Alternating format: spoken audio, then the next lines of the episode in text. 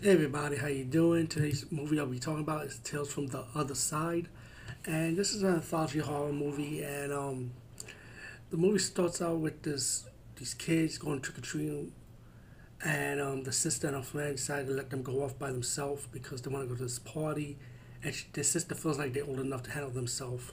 Oh well, we know where this is going at.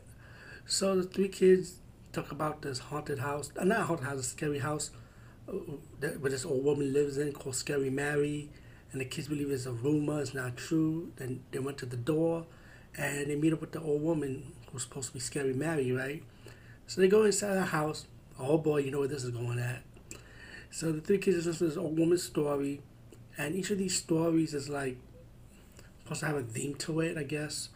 Um, one one story is about these kids at a garage garage sale for one of their family members and this and this old woman talk about the family member that has some kind of connection with this purified doll like and that story was so freaking weak man then we got one story about a woman who's dating these two painters.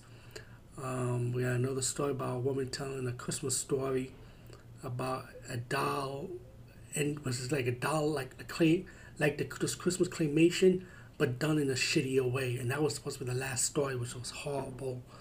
By the way, yeah, it's very stupid.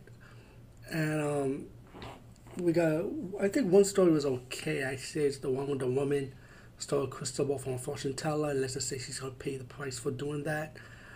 Um, there was another story, and then you know what? Like, that's how forgettable this these other segments are. They were, a lot of them were not good. The crystal ball segment was decent, but still not enough to carry this to, to make me enjoy this movie as a whole. And then of course we get to wrap up our stories with the with the old woman telling these kids the stories, and the question is, is she really scary Mary or what? Take a wild guess, and these kids are stupid as hell. Um, yeah, I, I just did not like the movie overall. It's just ter- a terrible anthology horror. This is one of those bad anthology horror movies in the modern era times, you know, of this mid 2000s and up, you know.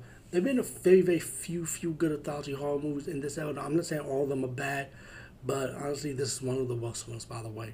So, uh, most likely the time I'm reviewing this movie, most likely this is already on Tubi TV right now. So, anyway, over and out.